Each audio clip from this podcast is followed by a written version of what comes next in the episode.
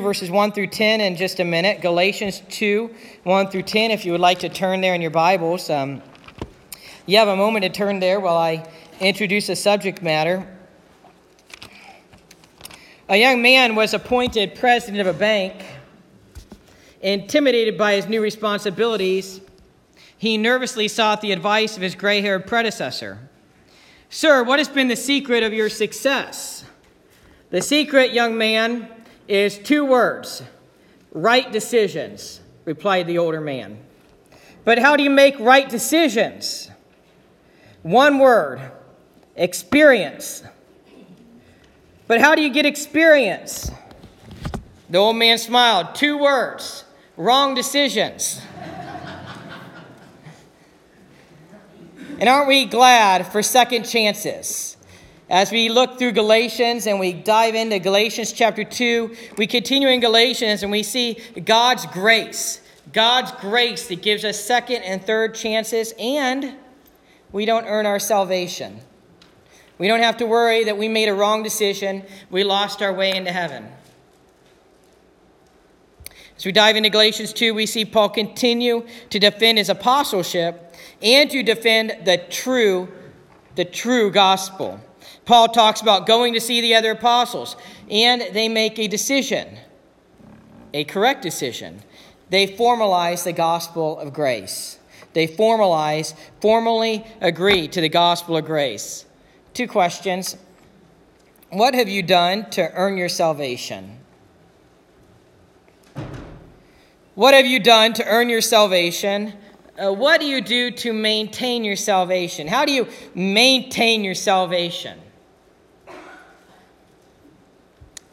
It's nothing we do that allows us to be saved. It's not what we do, it's what Jesus has done for us, going to the cross on our behalf.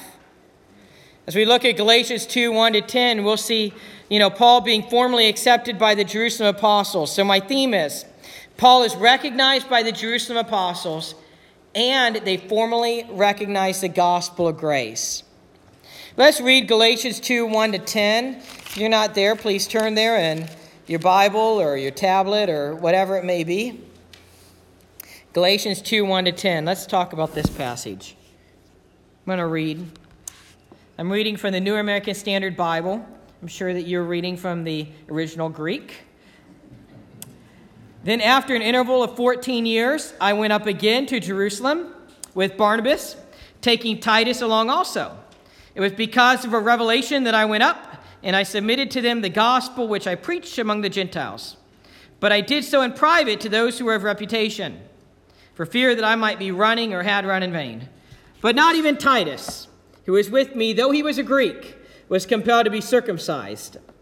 But it was because of the false brethren secretly brought in, who had sneaked in to spy out our liberty, which we had in Christ Jesus, in order to bring us into bondage. But we did not yield in subjection to them for even an hour, so that the truth of the gospel would remain with you. But from those who were of high reputation, what they are or what they were makes no difference to me. God shows no partiality. Well, those who were of reputation contributed nothing to me. But on the contrary, seeing that I had been entrusted with the gospel to the uncircumcised, just as Peter had been to the circumcised, for he who effectually worked for Peter in his apostleship to the circumcised, effectually worked for me also to the Gentiles. In recognizing the grace that had been given to me, James and Cephas and John, who were reputed to be pillars, gave to me and Barnabas the right hand of fellowship, so that we might go to the Gentiles and they to the circumcised. They only asked us to remember the poor, the very thing I was also eager to do. We're going through Galatians. You'll read along and you'll read Cephas. And Cephas is another name for Peter. So if you didn't know that, uh, there's no extra charge for that. Uh, Peter is Cephas. Cephas is Peter. I've also heard it pronounced Cephas, but for whatever reason, I think Cephas.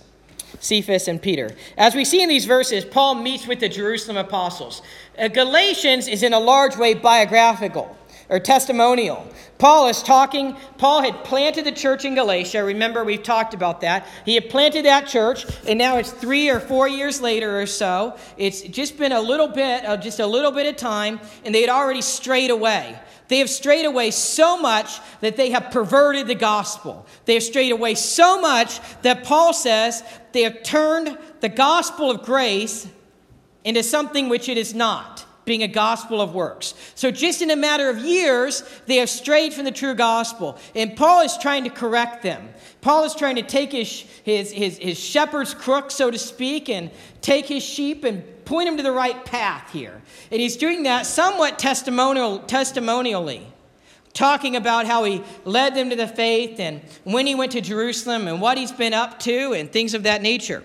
So, in verse 1, in verse 1, he says that he has gone, he went back to Jerusalem. He says, Then after an interval of 14 years, I went up again to Jerusalem with Barnabas, taking Titus along also. Now, when he's talking about this interval of 14 years, he's probably beginning that 14 years about the time when he was saved. It's been about 14 years since his first visit to Jerusalem when he was saved. It has not been 14 years since the people of Galatia were saved. It's only been a few years, three or four years, since they've been saved. And so we see that. You know, it is hard to tell. Paul is talking about this, this other trip to Jerusalem, going back to Jerusalem. And it's hard to tell exactly when that was. Some believe this is Acts chapter 11, others believe Acts chapter 15. I had a professor at Asbury Theological Seminary who believed that this was Acts chapter 15, which we call the Jerusalem Council, which there could be a good case for that, certainly. There's another professor from Dallas Theological Seminary who makes the case that this is Acts chapter 11. Now, what's really neat is when you read the book of Acts and you're reading the rest of the New Testament, you can cross reference them together. You can look at things that happen in 1 Corinthians, and you can see Paul referring to things that had happened in the book of Acts, because Acts are, is made up of the acts of the early church. And we can see Paul planting these churches in Acts. So we have record of, of five visits that the Apostle Paul made to Jerusalem. He had the first visit, which is when he left Damascus, and that's recorded in Acts chapter 9, verses 26 through 30. It's already been refer- referred to in Galatians chapter 1, verses 18 through 20. We have his second visit, which was the famine visit. That is recorded in Acts chapter 11, verses 27 through 30. And that could be what Paul is referring to right here.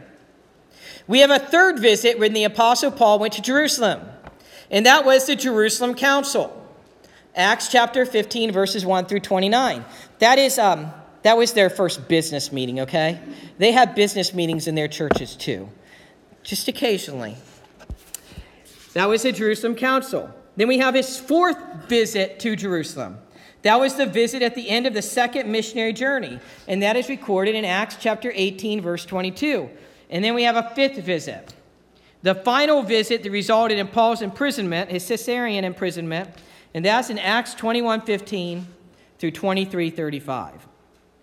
So this could have been Paul's second visit or Paul's third visit. Either way, what's very important here is we see the Jerusalem apostles, the, he calls them the pillars of the New Testament church, affirming the gospel of grace. Paul had a formal meeting in Jerusalem and he wanted to discuss legalism. He wanted to discuss legalism. And the leaders of the church rejected, they actually rejected works based salvation in favor of salvation by grace alone. Paul goes to Jerusalem because of a revelation. He had a revelation, which means that God had revealed something to him. Paul had, God had revealed the gospel of grace to the Apostle Paul. And when God revealed the gospel of grace to the Apostle Paul, the Apostle Paul was saved and he became a missionary. So, Paul had a private meeting with the apostles. Paul says it was a private meeting, and that could be part of the reason that some think this is Acts chapter 11. Because in Acts chapter 15, the Jerusalem Council seems to be some type of a, of a public meeting. They invited in the network news, you know, and things like that to um, help demonstrate what's going on. I'm joking there, don't take me too seriously. CNN wasn't there, okay? Neither was Fox. But now here's a really interesting thing Titus was a Greek, and Titus was with the Apostle Paul. Now, Titus was there, and Titus was a Greek, and Paul makes a strong emphasis that they did not uh, that they had decided there was no need for him for titus being a greek to follow the jewish law. There was no need for titus being a greek to be circumcised. And you know circumcision was a jewish ritual that let one into the jewish religion. It was a very important thing in judaism going all the way back to abraham actually. And titus though he was a greek did not need to go through that ordeal. Now as we read about these different people in the bible titus became very important so I read something about Titus, which I would like to share with you. Titus probably gets the Pauline Service Award with 20 years as Paul's co worker. Titus was born a Gentile, and when he became a Christian, he did not get circumcised. When Titus accompanied Paul on a visit to Jerusalem, some Jewish Christians insisted Paul's companion be circumcised according to Jewish law. As Paul put it, he did not yield submission even for a moment and Titus remained uncircumcised. Titus thus served as a powerful symbol of justification by grace, not by law. Justification means you are made right before God, you are made righteous before God by grace, which means it's a Christmas gift. It's a gift, it's grace, not by law. Titus served with Paul during his extended stay in Ephesus as a partner and fellow worker. And from there, Titus tackled his toughest assignment to combat grave immorality in the Corinthian church and mediate their reconciliation with Paul. Titus put his pastoral skills to work and reported back to a nervously awaiting Paul that Paul's severe third Corinthian letter had led to their repentance. Titus was later appointed the first bishop of the troubled church at Crete, where Paul wrote him about the qualities of a good bishop.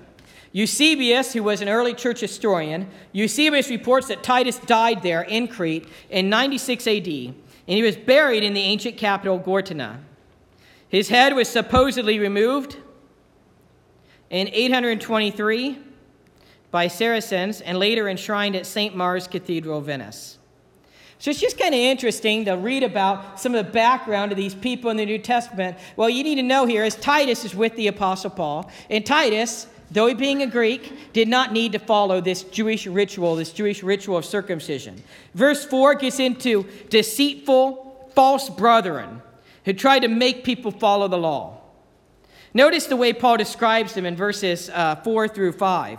He says, But it was because of the false brethren, secretly brought in, who had sneaked in to spy out our liberty, which we have, which we have in Christ Jesus, in order to bring us into bondage. But we did not yield in subjection to them for even an hour, so that the truth of the gospel would remain with you.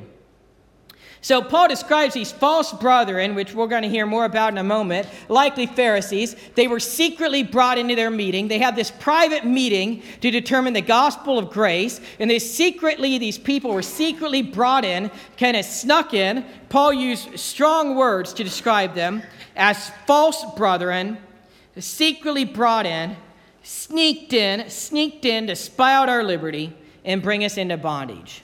They're kind of sneaked in there. And during this Jerusalem meeting with the pillar apostles, they're getting out their smartphones, they're tweeting what's going on, trying to make trouble. Aren't we glad that Twitter didn't exist back then? One source writes these false Christians were most likely from the party of the Pharisees. These were the strictest religious leaders of Judaism some of whom have been uh, converted. We don't know if these were representatives of well meaning converts or of those trying to pervert Christianity.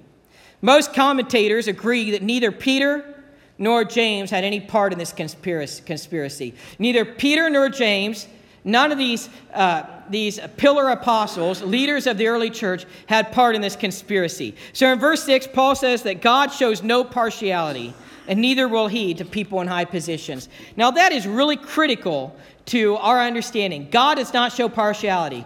Later on in Galatians 3:28, Paul will say there is neither Greek nor Jew slave nor free man, for we are all one in Christ Jesus. And that has been critical throughout church history because God does not show partiality. They could take the gospel all around the known world in the book of Acts. Because God does not show partiality. We can go to China with the gospel, or South Africa with the gospel, or India, or the United States, or any other place around the world, and God does not show partiality.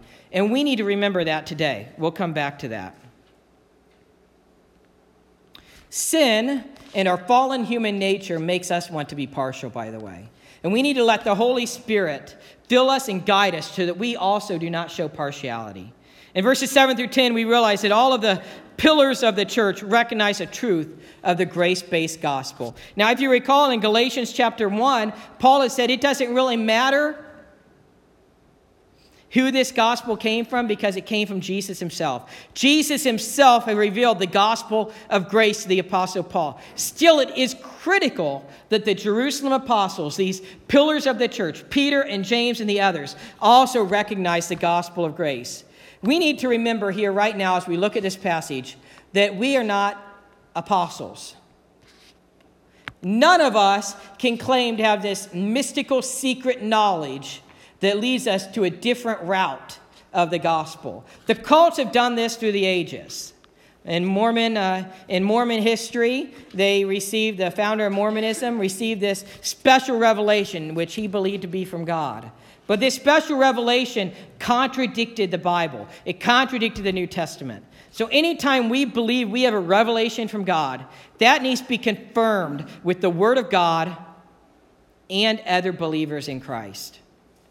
In this case, the message which Paul was preaching, the grace based gospel, the Jesus plus nothing gospel, was confirmed, was confirmed by the other apostles. And later, then we realize that Peter had a mission to the Jewish people and Paul had a mission to the Gentiles. This is also critical. This is so important. God can send different people on different missions and use both. And God has done that through the ages. He does that with us.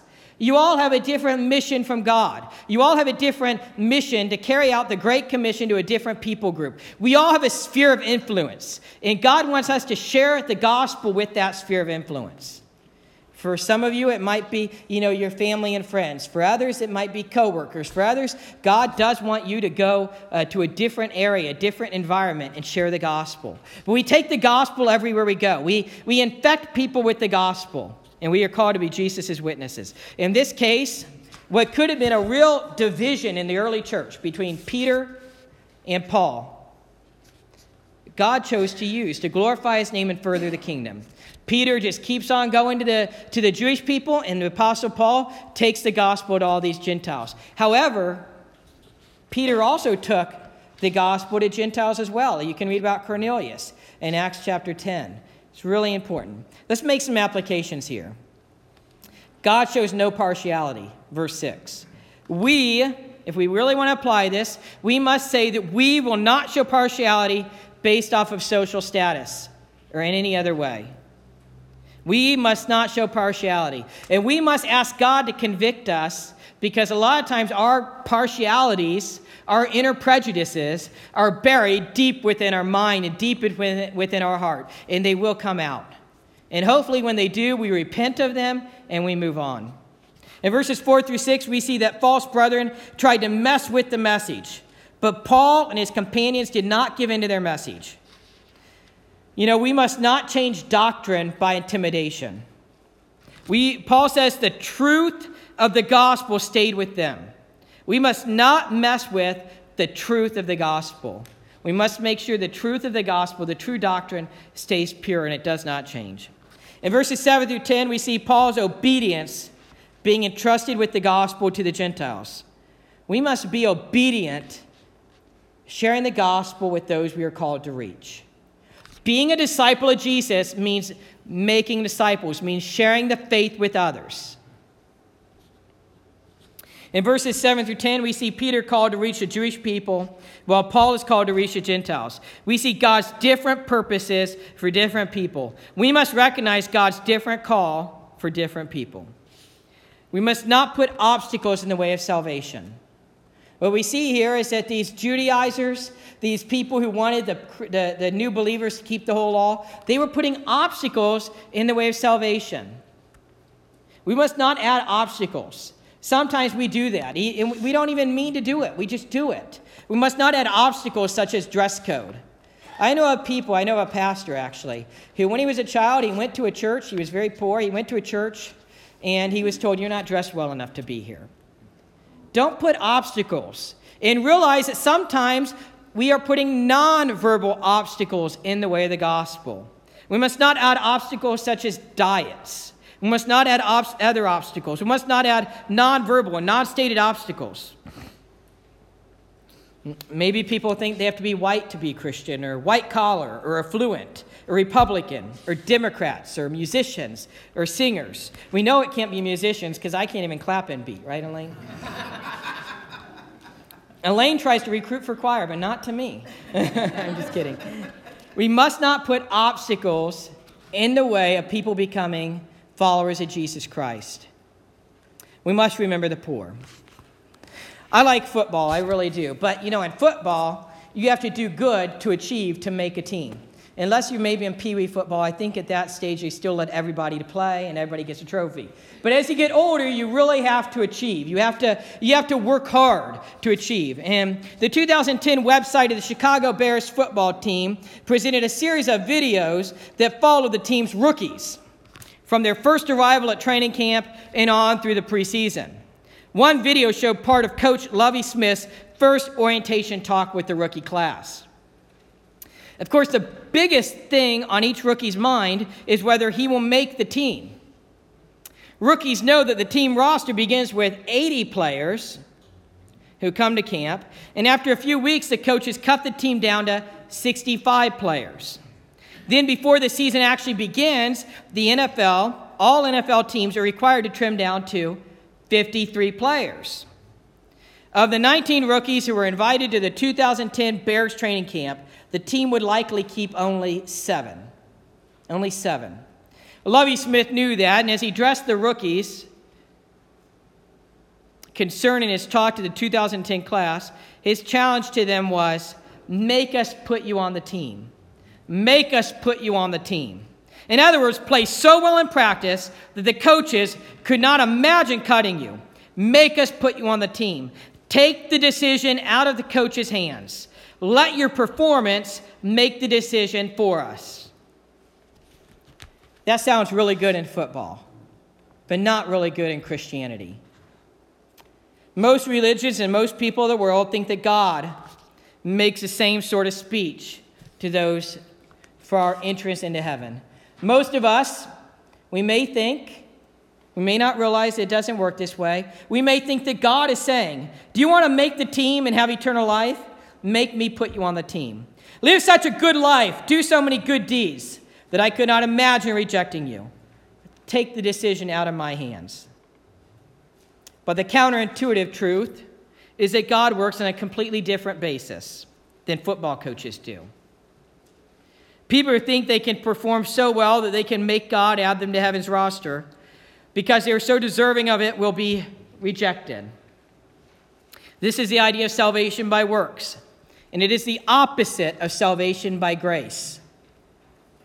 God saves us by his grace, and his grace alone through faith in Jesus Christ. It's not like a football team. You know, uh, I have a good friend, a good friend who works at the Pro Football Hall of Fame, and I got to disciple him at my last church, and I was able to uh, also work with Fellowship of Christian Athletes with him. And when he spoke to FCA, he would talk about the Hall of Fame. And to get into the Hall of Fame, obviously they have to look at your sports record, but they also had to see that the amount of good you did outside of sports outweighed the amount of bad. And he would say, I'm glad that God doesn't do the same thing with me. We are saved by grace through faith in Jesus Christ. Do you know Jesus as your Lord and Savior? In Luke 9 23, Jesus says, Anyone can follow me. It's open to anyone because it's grace based. But you do have to deny yourself, take up your cross, and follow. Jesus does look for followers, not fans. He does call us to be on the playing field, not in the sidelines, but we don't have to earn our way to heaven. We're saved by grace. We can't earn our way to heaven. If we could earn our way to heaven, Jesus would not have had to go to the cross. He went to the cross because nobody was righteous, no, not one, because there's no other way. If there was another way, Jesus would not have had to go through Gethsemane. There was no other way. Jesus was there praying at Gethsemane, and he was saying, Father, if possible, make this cup pass from me, but not my will, but your will be done. His sweat was like drops of blood because there was no other way. Jesus went to the cross for us, died for our sins, and rose again. And we're called to confess that we are sinners in need of a Savior, to believe in Jesus as the only Savior, the way, the truth, and the life. No one comes to the Father except by Him, to trust in Him and commit to Him. I've said it before, I'll say it again. The gospel can be summed up in an acronym the G stands for God created us to be with Him. We see that in Genesis 1 through 2. The O is our sin separated us from God. We see that in Genesis 3. Sins cannot be removed by good deeds. We see that in the rest of the Old Testament. Paying the price for sin, Jesus died and rose again. We see that in Matthew through Luke. Everyone who trusts in him alone has eternal life. We see that in John through Jude. And life this eternal means being with Jesus forever. Revelation 22 5. If you believe that, praise God for it and share that with someone else this week. Have gospel conversations with others. Lest your friends say, We've been friends for 15 years. Why haven't you told me this? If you don't believe that, accept the gospel today. Trust in Jesus as Lord and Savior. Believe in Him and commit to be a follower of Him. If you have questions about salvation, God, or the spiritual life, even if you don't believe or have doubts, I would love to talk to you. I would love to sit down and meet with you and talk and pray with you. Let's pray right now. Lord Jesus, I thank you for the gospel according to, to grace, not by works. I thank you, Jesus, that when we could not save ourselves, you stepped in and you saved us. You set us free, dying on the cross for our sins and rising again. Lord God, we need your help. Help us to remember the poor, as this passage says. Help us to stand strong in a grace based gospel, as we see the Apostle Paul and the apostles did in this very passage. Help us not to show partiality, recognizing that you do not show partiality. Help us to live for you and follow you. Help us not to put obstacles in the way of salvation. Lord God, we cannot live the Christian life on our own. We can only do it by the Holy Spirit within us. Holy Spirit, guide and help us. If there's anyone here who has not responded to the gospel, Father God, I ask that you would prick their heart today and they would trust in you as Lord and Savior. And they would tell you that in a simple prayer like this Lord Jesus, I recognize that I've sinned and missed your perfect standard. I believe in you that you died on the cross for my sins and rose again. I'm committing my life to you and trusting in you. Lord God, help us all to live for you and follow you. In Jesus' name, amen. Amen. Let's all stand